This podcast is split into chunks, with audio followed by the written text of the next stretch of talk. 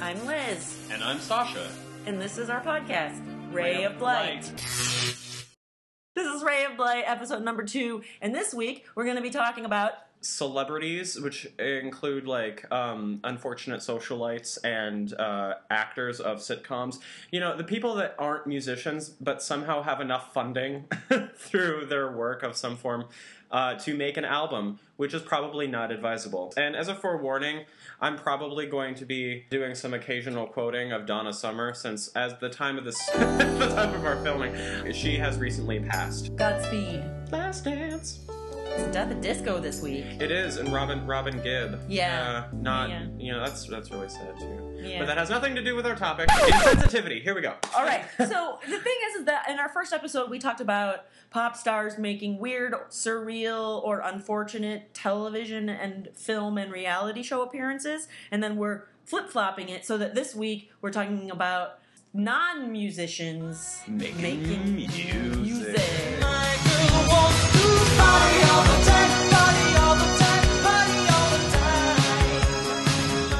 I was watching the video for Eddie Murphy's Party All the Time, um, also starring Rick James. Going, yeah, this is the best decision of my life. Yeah, and if they have all these like these like people like an entourage hanging out in the studio, just sort of affirming how awesome this is.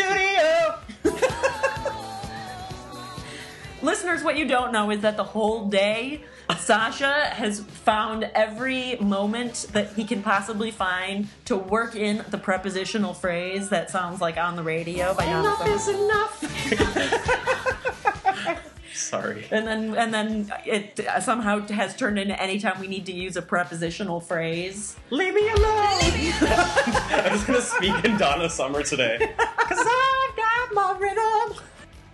Naturally, the first thing I'm gonna talk about is the facts of life.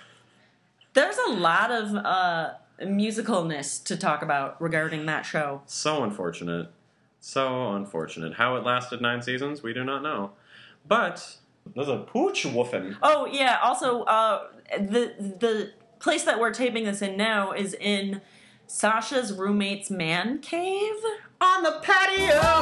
Yeah, and it's so. Whereas the last time we filmed an episode was at Sasha's kitchen table, we're now in um the uh, like what would you call this? It's like a screen It's, it's, porch, it's like but a, without a out- screen. It's like a three season porch.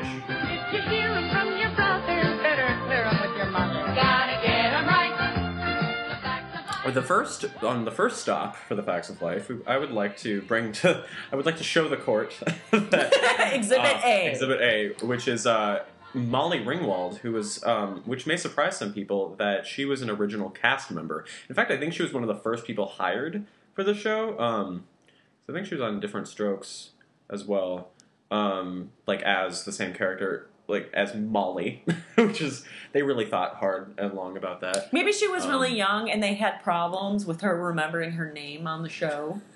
You're Molly, Molly. Okay, you got. I sound like I sound like my dad. Yeah. Oh well, now I'm making my dad seem like Floyd the barber from, like the really, you know. Remember, he was pretty damn creepy. You know, Andy Griffith, according to that book, Oh, yes, that's right. We we've been enjoying this book, Celebrity Vinyl by Tom Hamling, where there's photographs of some of. Like, I, I'm holding the book open, like the Doesn't listeners can see, um, of album covers of Man. celebrities that have made albums, like you know, like Goldie Hawn and Anthony Quinn, Bob Guillaume.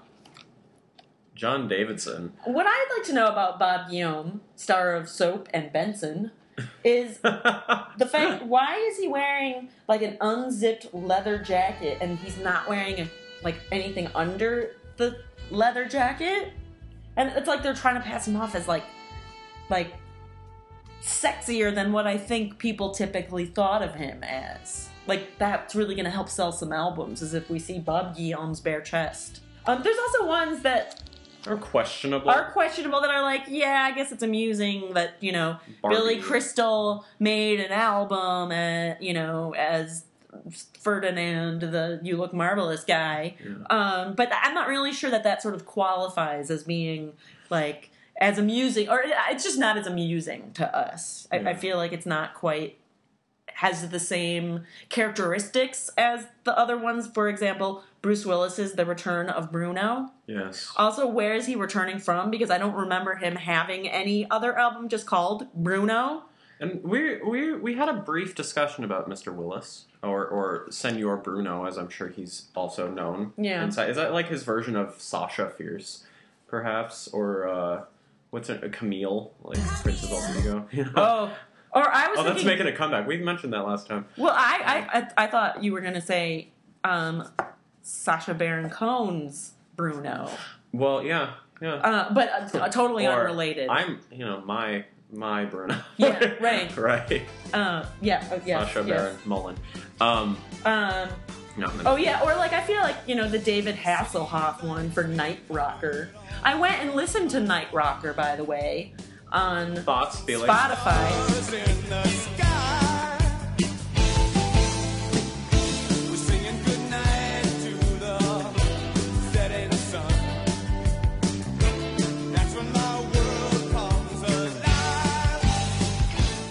It sounded to me like the song that Mark Wahlberg does in Boogie Nights that he records. Um, it sounded to me a little bit like that.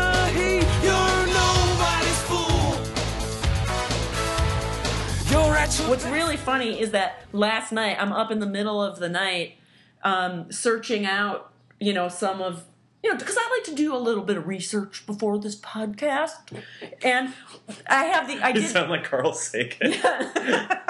Billions. Billions. In order to make an apple pie, you must first invent the universe. Okay, anyway, so anyway, I made I did the unfortunate thing of syncing up all my social networking and music sites. So like if I like something on YouTube or listen to something on Spotify or whatever, all those things are linked. So in the middle of the night, there's just like a bunch of things that like Liz Mason listening to Night Rocker by David Hasselhoff on Spotify.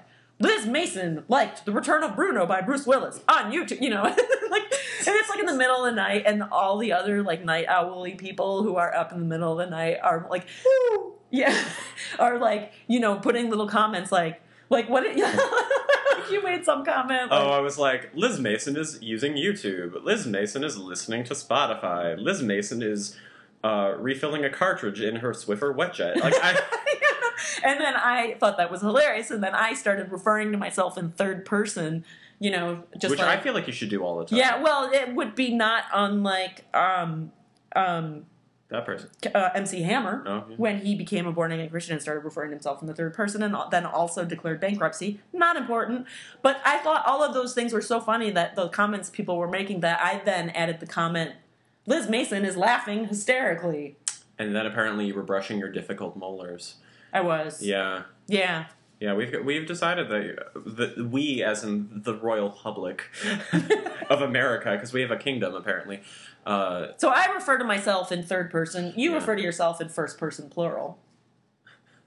Sorry, not important. Anyway, carry on. eyes, eyes uh, anyway, um, okay. Well, so this whole celebrity album thing. Uh, I mean, we've got some really classy people that we kind of respect as singers that were originally actors of such. You know, Yeah. like we think about like Barbra Streisand. It's kind of impossible to not think about her singing, or we think about um, Julie London, and most people associate her as kind of like a cool jazz kind of person rather than an actress. But you know, they're both well known for like being on Emergency or um, Yentl.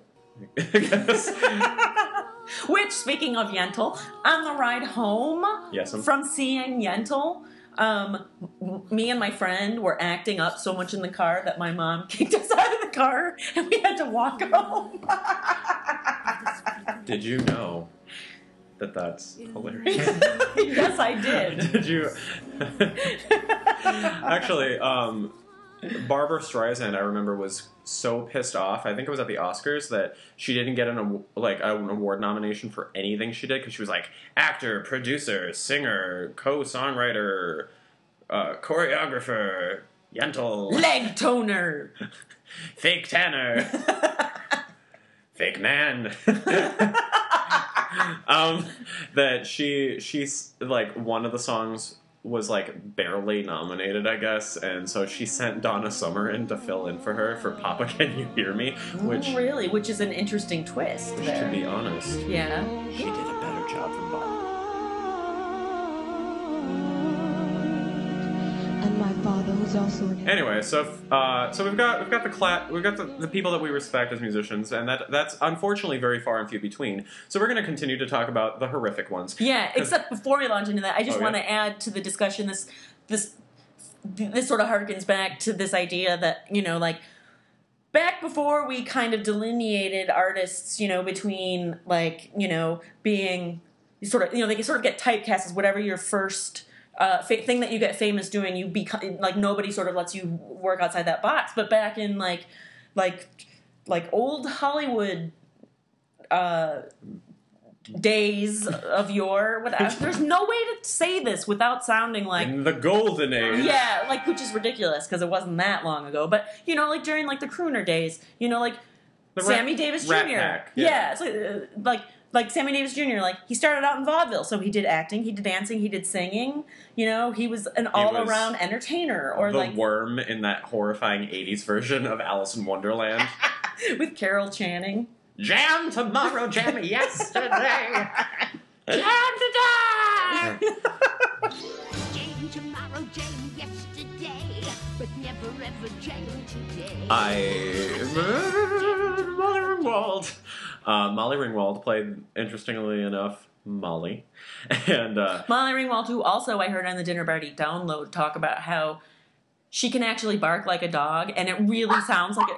Like she, yeah, you're pretty good actually. Maybe you and Molly Ringwald could do a duet.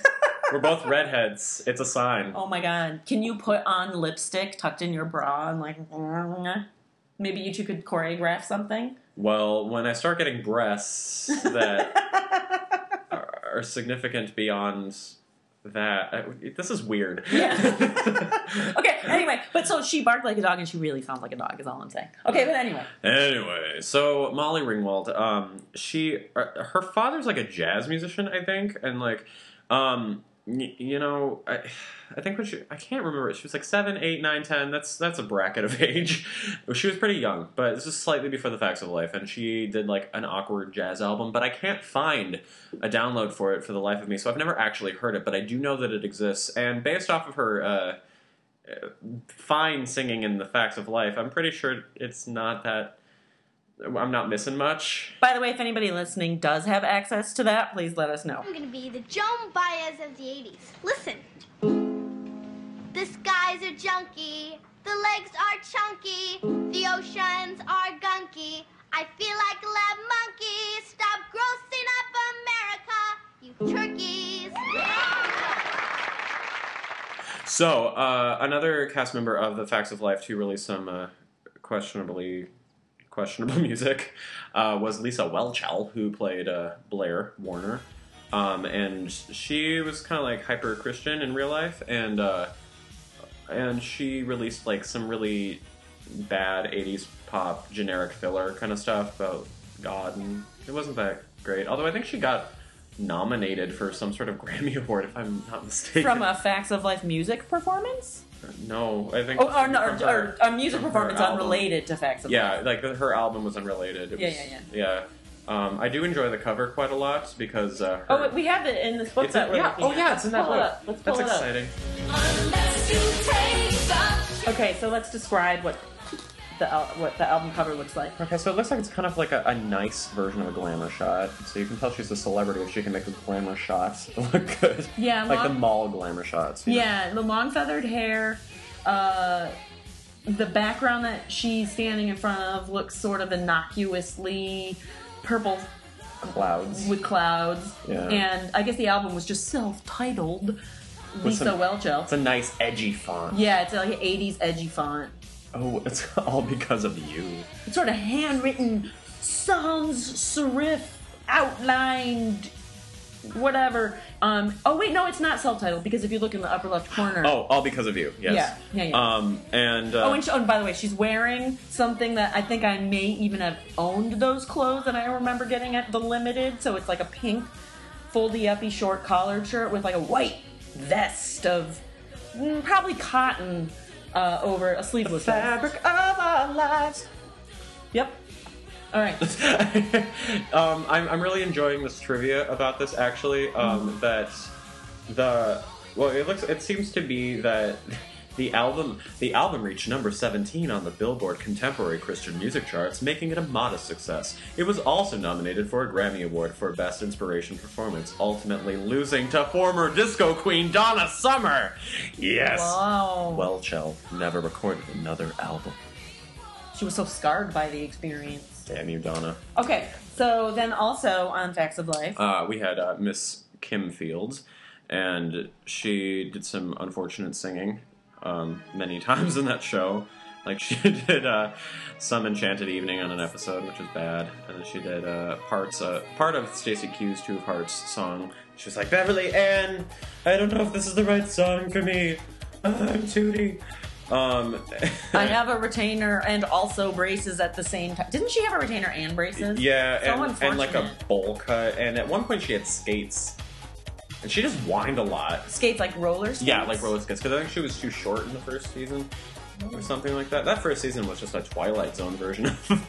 of Speaking of Twilight Zone, on Spotify, when we were we were looking up appropriate, uh, yes. Kim Fields, we found like some sort Enchanted of Evening. like speak singing thing she did over some kind of Kenny G sounding slow jazz, and then also a radio drama episode episode of the Twilight Zone. But then, but then also there's yeah other things by her that are not on Spotify. But it's interesting that she's doing some voice acting now in that regard, and also uh, Mindy Cohn, who did, who Natalie, who didn't release any music, but she's like the voice of Thelma on Scooby Doo. So it's kind of there's some there's some trivia for you. yeah. Um, but Kim, um, in terms of music, since it, since we're focused, we're always so focused and organized here. Um, she released like a, a silly little single called "Dear Michael," which is like a, a novelty song. Is that what we call it for Michael Jackson, like Yeah. a fan letter kind of thing? May you never release any more music, Kim Fields. Did um did uh did Joe, who the character that played Joe, uh, Oh, Nancy McKeon. did she ever do musical endeavors? No, but there was that Christmas episode. she was playing piano. Yeah, she- I wonder if she really plays piano. probably not. Um, so Charlotte Rae, who played uh, Edna Garrett on The Facts of Life, she uh, released um, an album in the '50s called uh, "Songs I Taught My Mother," and uh, it's it's full of a bunch of novelty songs. And um, one, my favorite one is one called "The Seagull and the Eagle," and she's kind of putting on this like Zsa Zsa Gabor esque thing. That's really hard to say, Zsa Zsa Gabor esque. Um, but the seagull and the eagle was like, the seagull and the eagle, it's illegal, but sublime. Sublime. A seagull met an eagle in an igloo way up north. The seagull eyed the eagle, and the following words came forth. We should talk about uh, Esther Rolle from Good Times. Yes. So anyway, so that we've just been watching a YouTube clip over and over that just is called "Damn Damn Damn" with a bunch of A's in it. Damn, damn, damn. which it it shouldn't be funny. It's supposed to be poignant, but really, there's just something about the way Esther Rolle speaks, which actually. Esther released this fine album uh, called uh, "The Garden of My Mind." Unlike the other stuff we've we've mentioned so far, um, she doesn't. Yeah, she doesn't sing. She just narrates the song in a way. Their ways were old, perhaps ancient like the roots of giant trees. Like on some of them, it's really expressive, and I just I, I had visions in my mind. I was thinking of like the caterpillar from Alice in Wonderland, or like Ken Nordine talking about like getting up in the middle of the night. We're jazzing up a midnight snack. They kind of sparkle like a surprise. It's not hard to I'm pretty sure if like Maya Angelou had released an album, it would kind of be like this in You a way. Well, yeah, because well, when Maya Angelou talks, she kind of talks in a very mannered way. Oh, like the oh the, the Although I sound like a poor man's Katharine Hepburn. right now. which, oh, Norman, you old poo. which is funny because um, whenever Joe and I, Joe's my husband, whenever we talk, Not Joe from the Facts of Life. Whenever me and Nancy McKeon hang out, um, we talk about how like Katharine Hepburn sounds a little bit like a Chihuahua. what? She does. She's like, I'm I'm Katharine Hepburn Chihuahua. Give me a chew toy.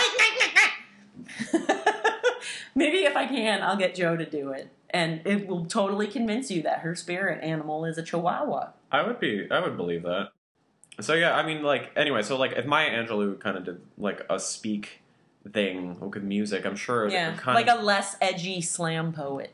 yeah. Actually, I, basically, if Maya Angelou got stoned, that would be Esther Rolle's album. Or maybe it's love. Should we move on? Should we talk about? Yeah. Should we talk about Florence Henderson's hor- horrible music, Oh, or yeah. Minnie Driver's horrible music, or where do you want? Where do you want to take this? Sugar? Um, let's start with Florence and the Machine. Florence Henderson and the Machine. Yeah.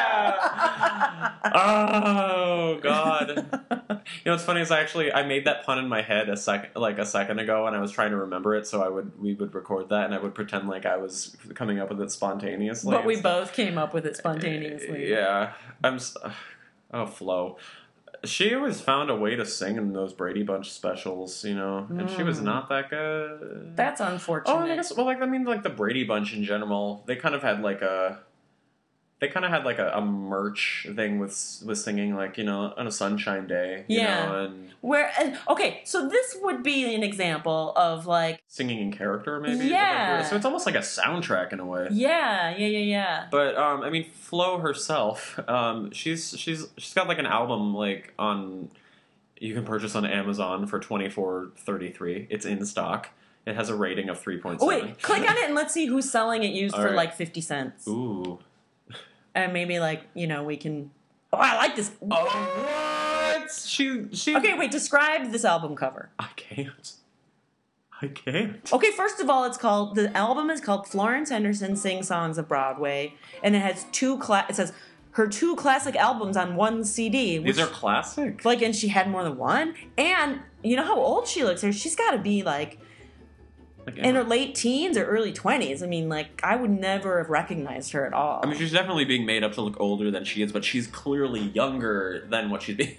It's weird. Yeah, super well, it's very airbrushed. She doesn't even look like herself. No, it doesn't look like her at all. Weird. And um, It's uh, it's got a lot of soft lighting on Yeah. it. Like they probably put a lot of um, a lot of wax or something on the, the film. Um, all right, but let's see who's selling it. No one. But it was Two weird. used. What's weird? Yeah, two used for twenty three seventy one, but thirteen new for seven forty five. Oh, Amazon, you make so much sense. That's crazy. Um, Oh my god, I love. People have like big opinions on this. There's a lot of reviews. worth a listen. But oh, those orchestrations. A review by John Eshe. Um, Gay divorce is one of the song titles. Interesting. Oh no, gay divorce. I think that's a musical actually. Oh, okay. Anyway, Anyway, um, but she sang. I remember she sang on a Christmas episode. Naturally, I think. What is it with sitcoms and like Christmas, Christmas episodes, episodes. like like bringing out the the unfortunate, unwanted singing sides of the cast members. yeah, You know, they have aspirations of singing in a way. yeah. Um, I think Shelley Long did the same thing on Cheers, but Florence, when uh, what was it? Florence, um, when they okay, when they did the Brady's, like which was like this horrific drama comedy, like dramedy, I guess is the actual word for it, uh, version in the '90s. Um, oh, like I mean, Bobby got paralyzed. Marsha was an alcoholic. oh yeah. It was bad, but the theme song was sung by Florence Henderson with like a smooth jazz under it. Oh, the Brady's. That's the way they became great. It was awful. I, The Brady. Yeah. Oh, the Brady. That's how the Brady Bunch became the Brady. Easy listening. Easy. Easy listening.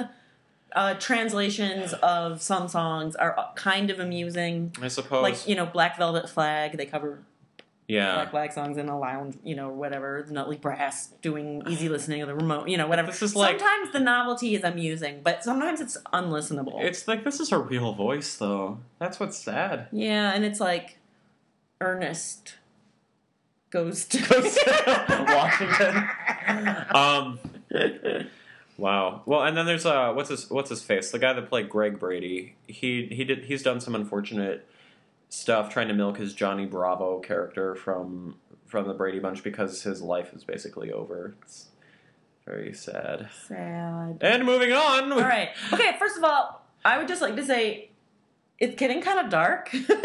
Can we turn on a light? The subject or the light? Both. All right. Yeah, I'll turn on turn on a a light. Okay.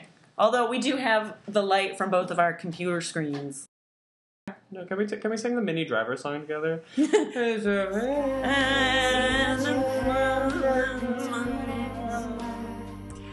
Beach. With a dog. Look at the nose. Look at the we, we, we did a freeze frame on a, a, a like a chocolate lab snout in the air. Look at that nose. what a nose. in the video. Like, all right.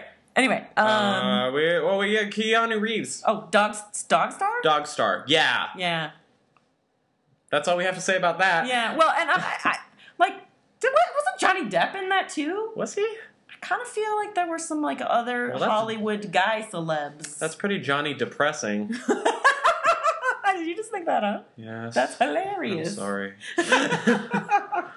Um, I find it interesting that the band is called Dog Star because because we're talking about the dog and Minnie Drivers. oh my god, that's awesome. That uh, although not what I was going to say. Well, because the dog is clearly the star of Minnie Driver's music video. But Well, and also, like, anyone who's read any Philip K. Dick, especially anything in the Valis trilogy, can attest to the symbolism of Sirius B. the Dog Star, which was also relevant to the career of one Mr. Keanu Reeves in his choice of Philip K. Dickian, uh, both uh, similar themed PK Dickian themed movies or actual translation in cinematic animated form of one Mr. Richard Linklater translation of Philip K. Dick's Through a Scanner Darkly. I have no idea what just happened. um, uh, so, Russell Crowe's The Weight of a Man that we were just enjoying the video of. uh, should we sing a little bit of that too? Yeah, okay. Walking down a hall thing, and then someone behind me with a guitar. Desperado. Wait. The irony is that I think he's playing to an empty stadium. My life's a suitcase that's never been closed. Sybil Shepherd. She did some jazz. Mm-hmm. That's nice. Nice, that's very nice. Oh, we should talk about so the last episode we played a snippet of the song that Jewel Staite sang in So Weird.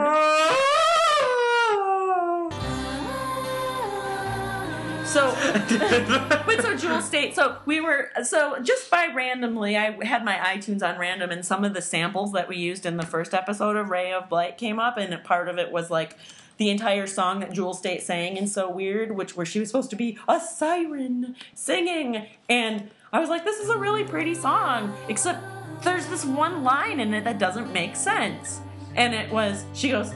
Watch TV. and like we both realized, like we said it at the same moment, like like realizing that we both Yeah. thought that that was a really fucked up line. You were like, yeah, you were like, you know that song by Jewel Staite? This weird. It's really pretty, but there's this one line, and I want, is it the one about TV? And oh, how we giggled. yes, I think there was like some high fiving, There was, and I think I, chortling. and it was difficult because we were at a at, at a cafe.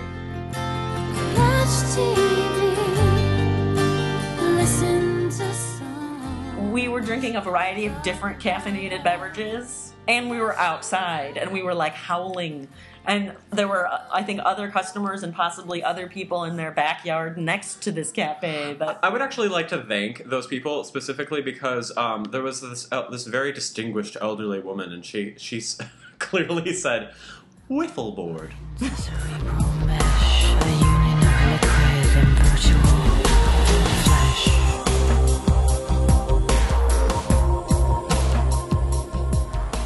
Gillian Anderson. She was. It was. I remember the vi- the video. I don't. Okay, first of all, I don't remember the name of the song. Extremists. Yes. So discuss. what what is there to discuss? I So mean, this was okay. So this was sort of like a speak singing sexy thing. I'm not even. She didn't really sing. She it was more of like a sexy monologue, basically. Taking a cue clearly from Esther Rolle. Uh, like over this kind of you know electronic-y, industrial yeah, whatever. It, it's almost like Massive Attack or Nine Inch Nails in a way. Yeah, yeah, yeah, yeah. Um, Um, but so now Sasha will interpret it, do an interpretive performance of some of the lyrics from the song. with Liz doing vocal percussion. Oh, okay. Wait. Okay. All right. Um. Atom by atom, molecular beings transport me away to the place of my dreams. I can't do this anymore. Yeah, I, I don't know. I was starting to get too experimental with the percussion. Automaton love, your caress is pneumatic. I can't. We're done. Yeah. Illusion. It, I don't know. It sounds like a like a like the lyrics sound like like someone who had like just gotten into like like Gieg the art the artist H.R. Giger the like biomechanic mechanic aliens whatever.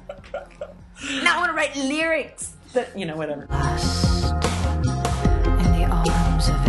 But it's funny. It's funny because we have this moment in time talking about you know sexy spoken stuff, and uh, Paris Hilton, um, who has a fantastic album in spite of her.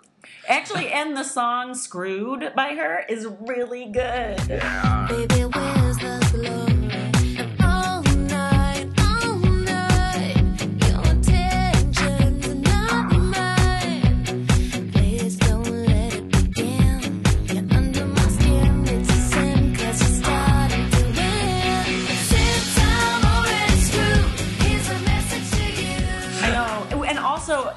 same time that I got into that song, I also have two Lindsay Lohan albums that I downloaded. And they're kind of good. But what I like about Lindsay Lohan is, of course, every celebrity, once you get famous enough, you do the song. The Yeah. song about how it sucks to be a celebrity. Yeah. And and, and, and uh, off, like there's you know there's obvious themes that go with that, but the one that Lindsay Lohan really sort of meditates on is you know like like she does some yoga. yeah, you know, like it's it's a meditation on uh, personal privacy, and sh- and she's like, why can't you just leave me alone?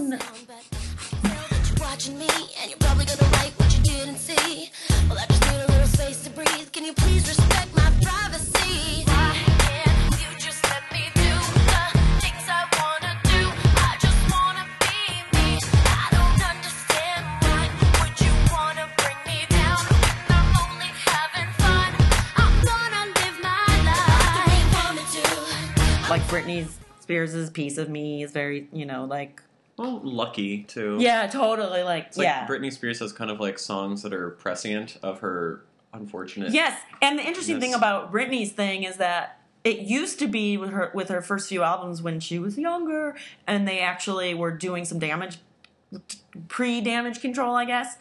And there was like this thing that like never write a song for Britney with that's autobiographical. Yeah, it's weird that. But the- then Bloodshy and Avant or whatever, that they wrote Piece of Me and they were like, I don't know, like she's not her people are not gonna let her do but then it ended up like like she was into it and her management was into it and it's a really good fucking song. I want a piece of that. To the Philippines, it's up for my dairy on the a piece of. I'm missing American dreams since I was 17. Don't matter if I step on the scene or sneak away to the Philippines. They still gon' put pictures of my derriere in the magazine. You wanna a piece of me? You want a piece of So Paris Hilton released a song called "Drunk Text," but she didn't really release it. Oh, that's one of her newer ones. yeah. I'm- That's a speak singing thing, isn't yeah. it? Is that's that why you brought it up? With Yeah, because we were talking Anderson about Miss Miss Scully. Um. Scully and Anderson. oh dear. Um, and it, I'm sure I'm the first person to ever make that joke. So Paris Hilton has a song called "Drunk Text," and basically she just goes, "It was just a drunk text." He comes up to me. That's pretty much, yeah. It's awesome. I say, I'm sorry. It was just a drunk text. I should have known they knew each other. No one is safe in the Twitter sphere anymore. Also, um, Hilary Duff, I feel like she's somewhat anomalous. I feel like I know so little about her early career. I don't think I've ever seen an episode of Lizzie McGuire, but we did recently watch Raise, Your, Voice. Carrie Fletcher was a small town girl who thought her dreams were out of reach. I really want to get into this music summer program. But she's about to receive the opportunity of a lifetime. you got in. Welcome to Bristol Hillman Summer Music Program. Far from fitting in, Hey, I'm Terry. Uh-huh. she's wondering if she's got what it takes. You have to believe in yourself. This place is the scariest, hardest, best thing that has ever happened to me. Raise your voice.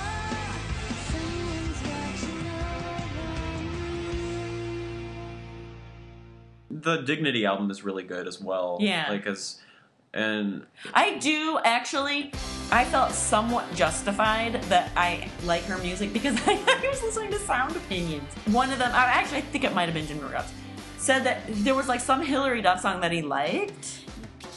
I think it was So Yesterday. I think that was the song, Mm. and I was like, "Thank you, Jim DeRogatis." Like, I feel you know, as someone whose opinion that I trust, like, or Well, someone that. I, yeah, you know, I was like, "All right," you know, like I, I've got, I've got some some support here to that I don't have to be embarrassed about this guilty pleasure. Not that we should ever be embarrassed by our guilty pleasure. And that shouldn't even be called guilty pleasure. We should be We- should be be into what pleasures. you're into. Just They be are authentic and not care. But it is nice when someone just that you- something that's probably a little bit embarrassing that later you're you're good with.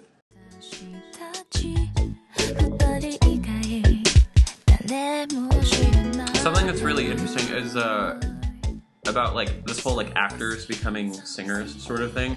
Is it kind of seems like in Japan specifically, there's the, like they have this concept of like an all around idol, which is kind of what you were talking about, like like, about like this whole rounded, well rounded entertainer kind of thing. Of Yeah. the golden age. We never really to decide on that, but the golden age. And uh, but in Japan they have uh, like their idea is like they have idols, but they also have a uh, seiyu idols, which uh, seiyu is uh, um, like a voice actor. Sometimes, sometimes I think it's like an actual live action actor. I think you know, and you know, people end up doing actual acting things. Yeah. But um, uh, one really famous example is um, Sakamoto Maaya, which is, or uh, Maaya Sakamoto is how we'd say it because his last name is first. Whatever. Um, and she's a, she's a fantastic singer. She really is, and she's actually uh, released a lot of albums that are very successful. And uh, she uh, like she takes her singing really seriously, and I feel like that's. Uh, I think she even got like um, some training to strengthen her voice even more uh, to work in Les Miserables, like a production of that, Oh. which is really exciting. And uh, it's weird because it seems like perhaps maybe because it's encouraged in a way, or I, I really don't know. But in the Western Hemisphere, most of the time, let's be honest, our, our celebrity singers are not that fantastic. Right. You know, and it's almost like, the, and part of it might be because of embarrassment, or they just think that, you know, like, I'm already famous. I don't have to try at this. I know I'm already good at it, which is a lie. You're deluded. Yeah, well, and you're surrounded by yes people. Exactly. The Yes. yes, people. Yes.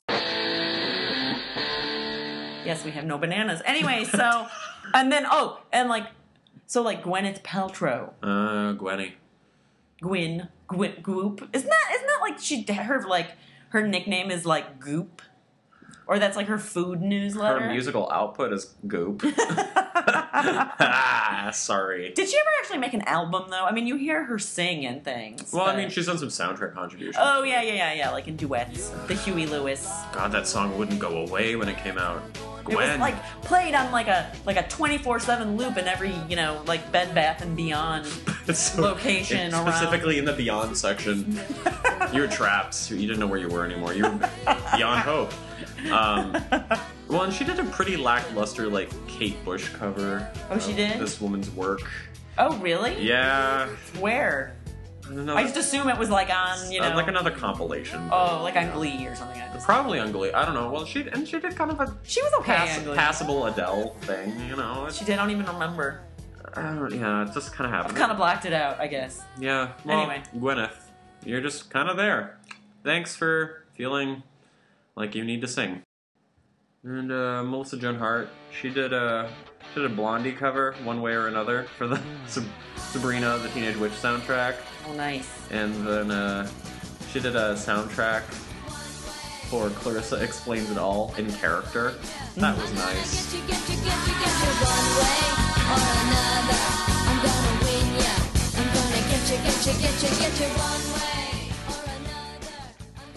Okay. Also, uh, let's talk about Mackenzie Phillips. Yeah, let's talk about Mackenzie Phillips. Um, she was she was an actress. She's the daughter of John Phillips, the founder of the Mamas and the Papas. Not to be confused with being the daughter of John Phillips Sousa. yes. um, no, but Mackenzie Mackenzie was like kind kind of an actress. She was on the sitcom One day at a time. One day of a time. One Day at a Time. Um, and We talked about her a little bit in episode number one because we Yeah. were talking about so her weird. celebrity memoir and it being. Oh yeah, and well, she she ended up singing in so weird actually, because she was a singing actress. You know, she has the ability to sing, but she's never really recorded an album per se. But um, she she did sing in so weird as the rock star mom that Yeah, toured. and also the the mamas and the papas, but like rename her in it, Like- and it, the band kind of renamed. yeah, as the new mamas and papas. If we talk about something that's quite upsetting, uh, her uh, Mackenzie and her father John did sleep together at some point, um, and they wrote they, they wrote a song called "Love Song," you know, and it's got some pretty clunky lyrics in it. And she had Mackenzie has a solo song on this album that was released of this particular lineup of of the Mamas and Papas called "Many Mamas." Many papas. Oh yes, so nice. this is a nice album cover. You can see they spent a lot of time on this. Yeah, so the album cover. is- Describe. yeah, so it's uh, got red swirly, kind of psychedelic stuff on it with a blue rounded corner frame and the uh, f- the faces of the members of the band in blue ink and the font on it being um, kind of a psychedelic The elves kind of look like elf shoes, actually. yeah, you know, it, it- like it looks like it could be on a, like a '60s concert poster. Yeah, but like, but like a sad replica of one that. Yeah, Yeah. yeah, like if you go to Epcot Center, like if, if they had like Epcot Center, the '60s or whatever, and uh, you know, Fun fact: Every time somebody says Epcot Center, I think of apricots. I can see that. Yes. Yeah. Delicious. Anyway, so, So- she wrote, she had a solo song that she wrote. Called "Crying in the Shower." it's got a, like a kind of really subdued little reg, almost reggae, but not at all kind of beat to it. Yeah, and it, it, they, it uses a little bit of it's like I don't know what you call this keyboard function, but it makes kind of like an airy sound. It's almost it's kind of new agey sounding. Almost kind of like when they're checking the systems on uh, on an airplane before you take off. Yeah, and then and then and then it's kind of a it's sort of a slow sort of plodding song, and the the lyric it's one of those songs that's about you know how hard life on the road is as a musician. So you know like in the vein of Home Sweet Home by Mötley Crüe or uh, Super Trooper by ABBA. Um, But like this is like the saddest of all versions of this kind of tale. Yeah. You know, and she's like she's like, I'm in the hotel room writing poems. No one's allowed to read, but I caught you crying in the shower. I've been lying in my room for hours, writing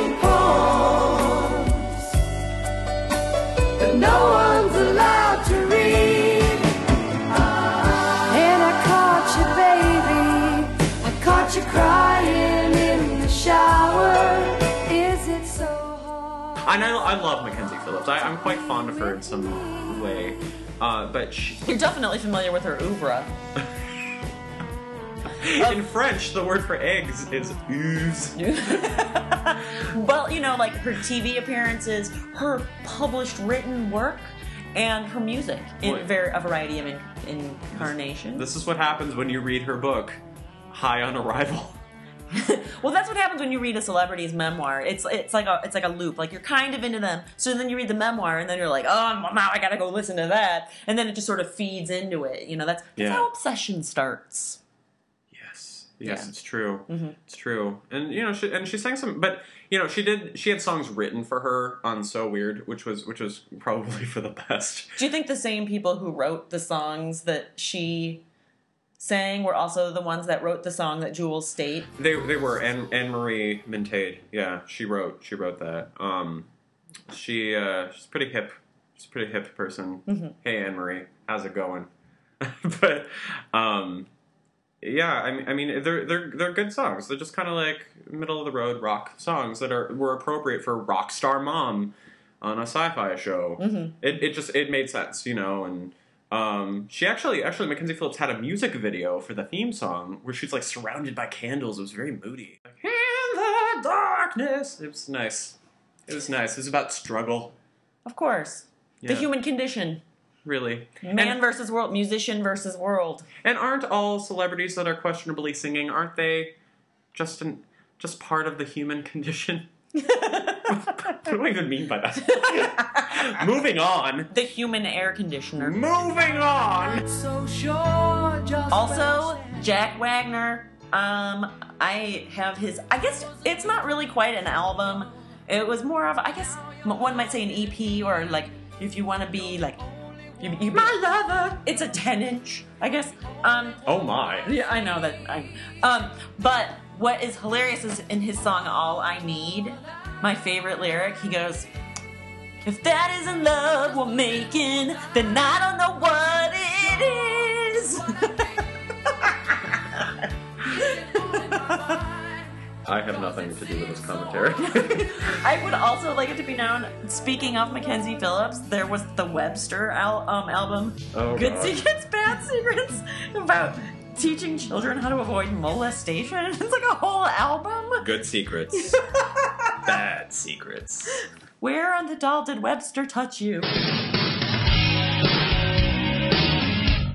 Also, I, I as I'm um, going through this book, I'm reminded that Don Johnson had some musical output, and it reminded me of in um, uh, Kurt Loder's book Bat Chain Puller. He has a piece about like he like he like basically like shadowed Don Johnson for a day, and like he he, he went to I forget what Don John, Don Johnson has like an office devote made up like run by women that's like the Don Johnson headquarters HQ whatever. And like the women there like there was he, he had a name for them like I can't remember it was like the Honey Bunch or something and and then which was hilarious to me and then also in that same article there's um there's discussion about um Tubbs not Crockett and Tubbs Miami Vice Mhm. uh, of um of Philip Michael Thomas's musical endeavors which were nowhere near as critically received and sales successful as Don Johnson's musical output which makes me sad.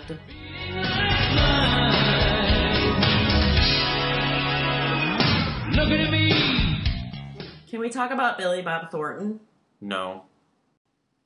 This is what we talk about when we talk about Billy Bob Thornton. No.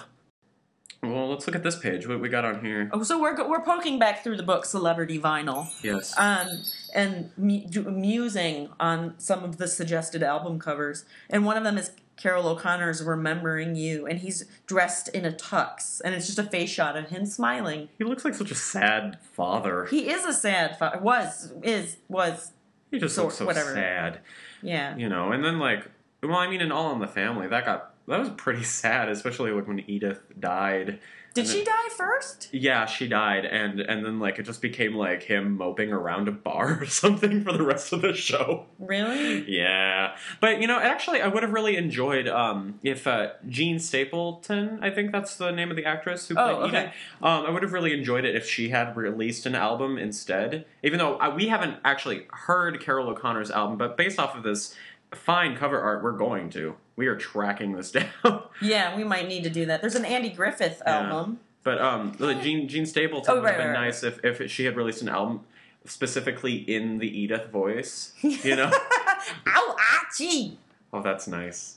That's so soothing. Yeah. oh, look, Telly Savalas made one. The two sides of Telly Savalas.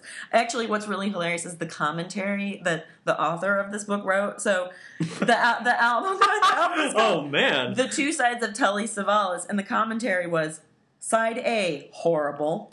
Side B, awful. Pretty good work.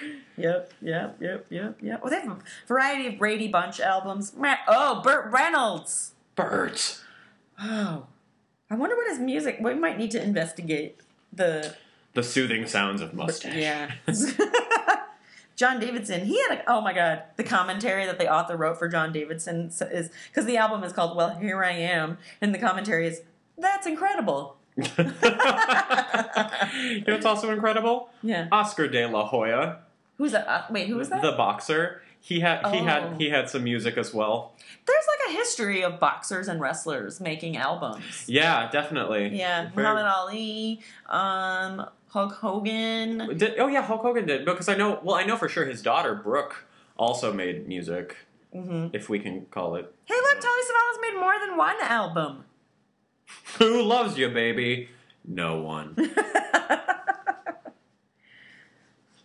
Ted Knight. Oh wow, Ted Knight from uh, Mary Tyler Moore. That that's that's nice. I wonder what it sounds like. Wait, this is really bad. That we, we haven't even listened to some of these. We're just- flipping through a book and saying Join that- us. Why don't you? Why don't you join us for us flipping through a book that you can't even see, and us talking about music that we've never heard. we need to be done. All right, listeners, we have a new feature that we're going to be doing on our podcast. Oh yes. and it is readings from NSYNC fan fiction. Oh yes. The story. One day I will have my friends who found me this binder come on the show. Oh yes. But what it is is they found um, this binder that they're much better at telling the story of than I am of how they found it, um, and of course gifted it to me for some gift giving occasion. I believe it was probably my birthday Oh yes. and it's a NSYNC hardcover binder with fan fiction written about the band, um, which I have not read all the way through because I want to read it real time, uh, a, you know, a little bit at a time, um, every episode on the podcast, so we can react to it as um, as we see fit Oh yes. there's some dialogue. Also, I'd like to say that uh, when the uh, the story starts in medias res, Yeah, that yes. Thank you for putting that in the layman's term. um, at least it doesn't have a. Well, I mean, I don't know, but it might also have a Deus ex machina at some point. That's where God comes down. No. Okay. So, um, anyway, y- you'll notice when this starts that it's in the middle of a sentence. So I don't know. We don't know where the first half of this is, or when, or who this was written by. Well, we could just pretend there's an apostrophe because I mean, we could really. y- You'll see why. It's fine. Yeah. It's fine. Don't worry about it. Also, I'd just like to point out that the handwriting is very like preteen girl cursive, like very good handwriting, but still obviously. Okay, Uh, um, who's gonna start? You want to I'll- start? I'll start, yeah. Okay. dumped my stuff off, and Joey took me to meet the rest of the guys. They were all in Justin's room playing PlayStation. They all stopped when they saw me. Guys, she's here. Joey said. No idea who we are, huh? We never get that anymore. Deer in headlights. That's wicked cool, though. Kelly, This is Chris, Lance, and Justin. And JC. My son, David's son, what? Knows exactly who you are. I smiled weakly. I'm sorry I didn't. No problem. We really. Well, it's great what you're doing for Kelly and Bear. we all appreciate it too. Justin piped up, smiling. They call you the nickname I gave you. I smiled, remembering when we were younger. No one around here gets away with Joey Bear. Bear just stuck. You'll have fun, Lance added. Once you get used to Chris. Hey, now wait a minute. Lance, JC is in the other smells. what? you have to read that line. I don't know if I can. We'll read it together. All right. Wait, no. You could be okay. I don't Liz? know. okay. Okay, together. All right. Wait, hold on. I... okay.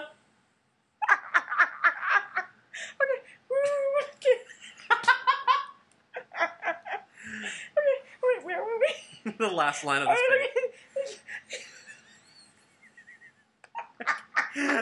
Okay. Okay. Ready? Wait. Wait. Lamaze. Lamaze. All right, all right, all right. One, two, Two. Hey, bitch. Oh, sorry, but I do not smell. If you would like more of this story for some awful reason, we will be b- ne- back another time. Oh my god. And transmission.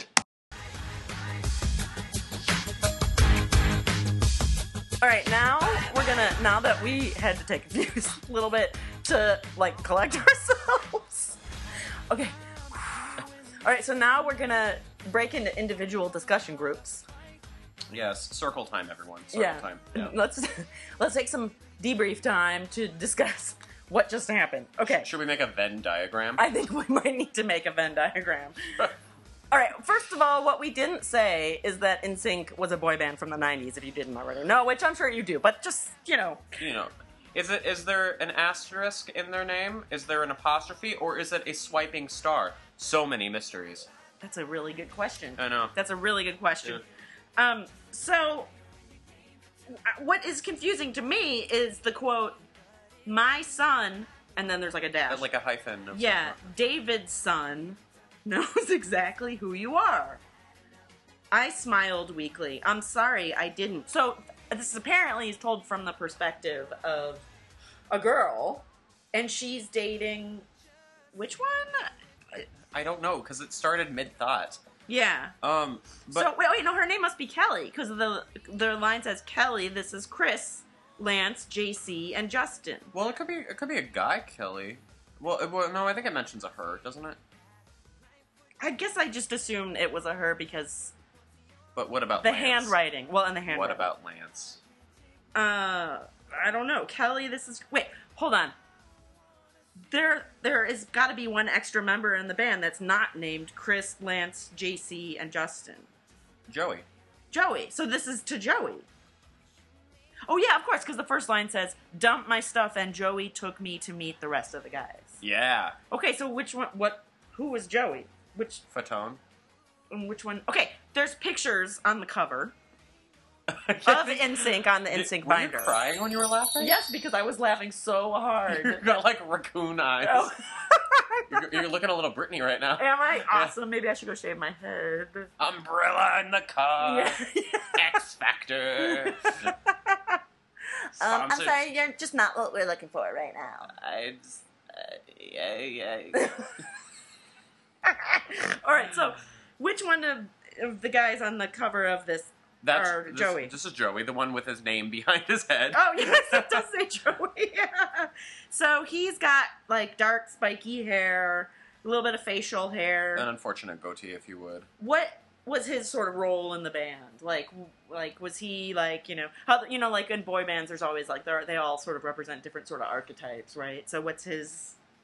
Obviously, he's not Justin Timberlake, or you know, Well, I always feel like this is my interpretation of how to interpret a boy band because there's always like the lead singer who's mildly attractive during the time of the actual boy band's inception, and then years later ends up actually being the more attractive one. yeah, Um, and then there's the one that's intended to be the attractive one. In this case, there's Lance, but then he ended up being kind of okay looking.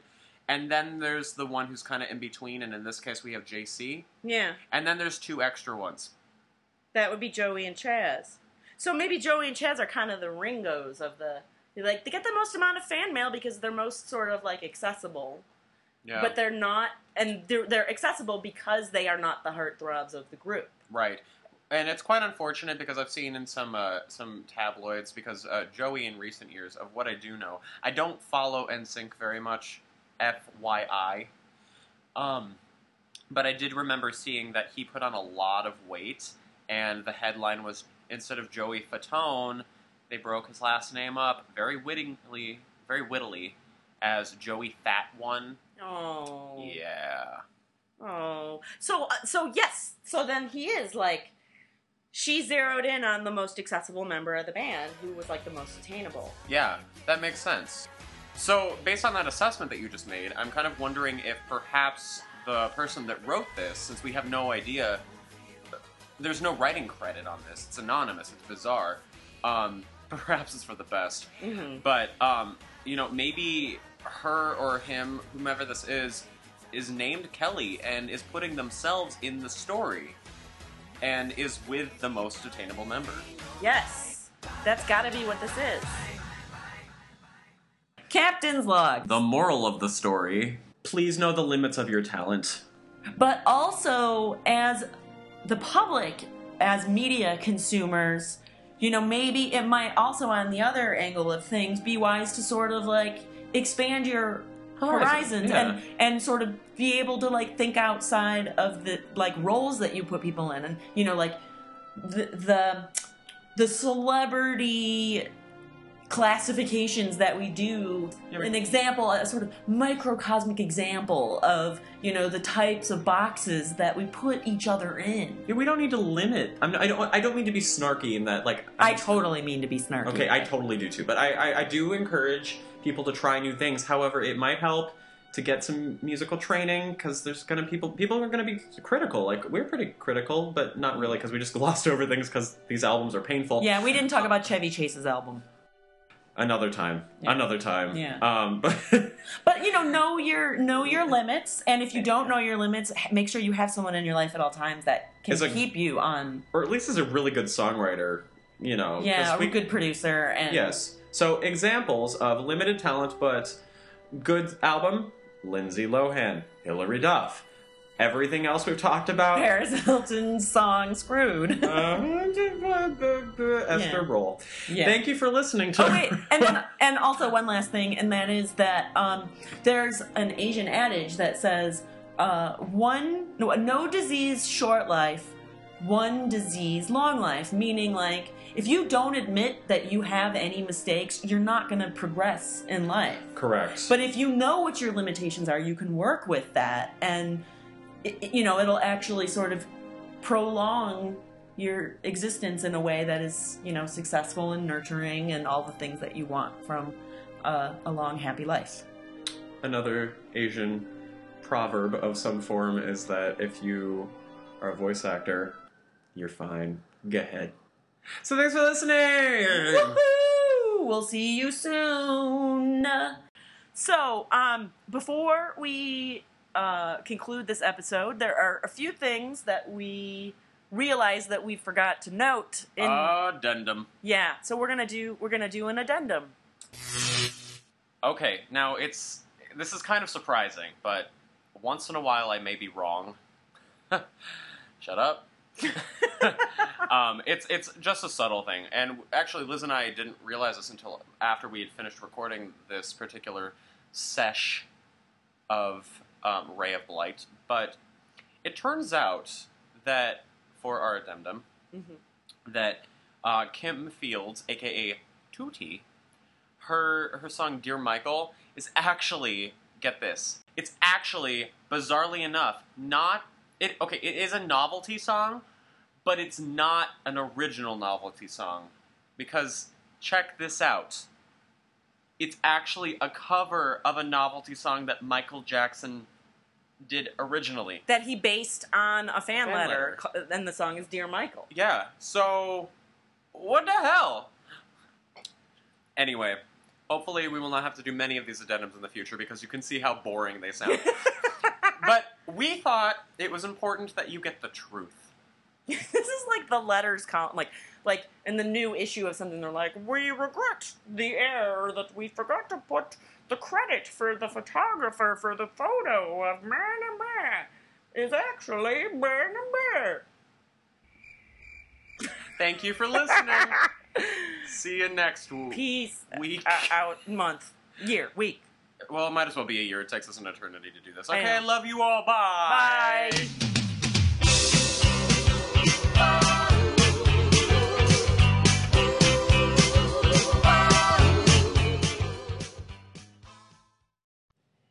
Back around 1980, 1982 when I was working on On Golden Pond with, with the young Jane Fonda as well as her father Henry Fonda. And as a gift for working with them, they had given me this wonderful, delicious chew toy, and